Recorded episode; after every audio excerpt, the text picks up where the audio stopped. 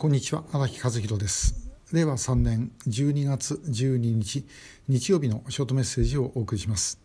えー、今日お話しするのは台湾の鉄道の話です。で、えー、私実はですねもともとは朝鮮というより台湾の方に関心があったんです。で、えー、まあいろんな経緯がありまして、まあ、台湾って本当にあのいいとこですよね。で、まあ、反日とかそういう問題もあんまりない。で、えー、いいんですけどもなんかこう居心地が良すぎてですね、えー、私はどっちかというとあのこうチクチクした、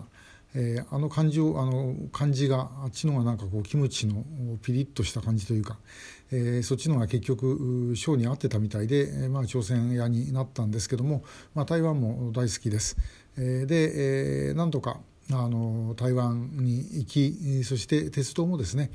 あの前線通ってた時ではないんですけども、まあ、あのぐるっとほぼ一回り、えー、したことがございます。で、えー、あの途中のですね山の中に入っていく有山森林鉄道とかですね、えー、そういうのも乗ったことがありました。まあ、いろんなエピソードあるんですけども有山森林鉄道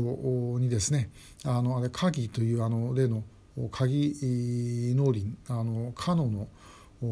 テーマになった学校ですがあのあるとこですけどもそこからあの山へ登っていく、まあ、すごい山岳路線ですね昔はシェイギアードっていう、まあ、特殊なあの SL が走って、おりました。で、えー、この線に乗っかってですねあの有山まで行ったと。で終点の有山のところにまたちょっと視線がいくつかあります。で、えー、まあ何ももちろん決めないで、えー、行っちゃったもんでですね宿を取ってるわけでもないんですがあの線路パトをぶらぶら歩いてたらですね、えー、全く予定のない列車があの走ってきたと、えー、っとあのまあなんか臨時列車あったみたいですで、えー、慌てて写真撮ろうと思って走ったらですね、えー、転んでしまってで草むらの中にドカッと体突っ込んじゃってですねでまあそれはそれだけだったら別に大したことはないんですけども高山病になっちゃったんですね。えー、あの山の上なんかで急激な運動をするっていうのはやっぱり良くない、えー、みたいであのもう息がですね苦しくなってできなくなっちゃってそれでもうしばらくそこで休んでそれからもうなんかあのどうやって行ったんだか分かりませんけど近くにある旅館ですね、えー、までなんとかたどり着いてそこでしばらく休んで、えー、やっとなんとかあの体調を取り戻したと。いうことがありました。やっぱりさすがにですね、えーと、と3 0何百メートルですか。の上のとこなんであのまあ、結構すごかったですね。こんな経験初めて、でした、まあ、あの一人で旅行していくともういろんなあのことがあります、えー、で失敗たくさんあるんですけどでも失敗って、まあ、本当に命にかかるような失敗はともかくとして、まあ、結構あの面白いですよね。そういう経験もいろんな思い出がありました。あの昔ですね、えー、台湾の南側の方はあの鉄道があの通ってなかったんですねそれで循環できなかったんですけど今はできてますであそこでですねあの通尾園って言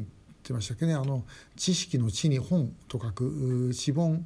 えー、温泉というところまでですねちょこっとだけ列車が通った時にその終点行って、えー、そこのあの温泉宿に泊まりました。で温泉宿のおかみさんと話をしてて、えー、その時こっちも何語で話したか覚えてないですね日本語は通じなかったと思う、えー、いい加減な中国語といい加減な英語だったのかでそこでまあ漢字かなんか書いてですね外省人ってあのなんか書いたらですねあの向こうはどう思ったのか、えー、いや外省人にもいい人がいるからという言い方をしててあなるほどこういうふうな感じで見られてるのかなと。え、外省人の人たちはですねあの思いました、まあ、あの高尾の近く南の方ですからねもともと今でもあの民進党の強いところで、えー、そういう意味では外省人が比較的少ないところということもあるんでしょうけどもあそんなこともあるんだなとか、まあ、こんなことって本当に歩いてみないとわからないですよね。えー、まあ、あのそういう意味では本当にいい経験をしました。で、えーまあ、あの今はなかなかねあの外国、えー、行くことができませんけれども、まあ、日本国内だって回るところいろいろあります。えー、ネットでいくら見てですねあのいろんなことを知ったとしてもそれと体感とは違いますから、えーまあ、ぜひ皆さんもあの台湾の田舎とか行っていただきたいと思います。えー、私のあの恩師中村紀子先生があの昔ですね、え、学生時代に何度も言ってました、えー、アルバイトはしようかやめようかと思ったらやめなさい旅行は行こうかやめようかと思ったら行きなさい、えー、ということで、えー、まあ今日はちょっと台湾に行った時のお話を二言三言させていただきました、えー、今日もありがとうございました。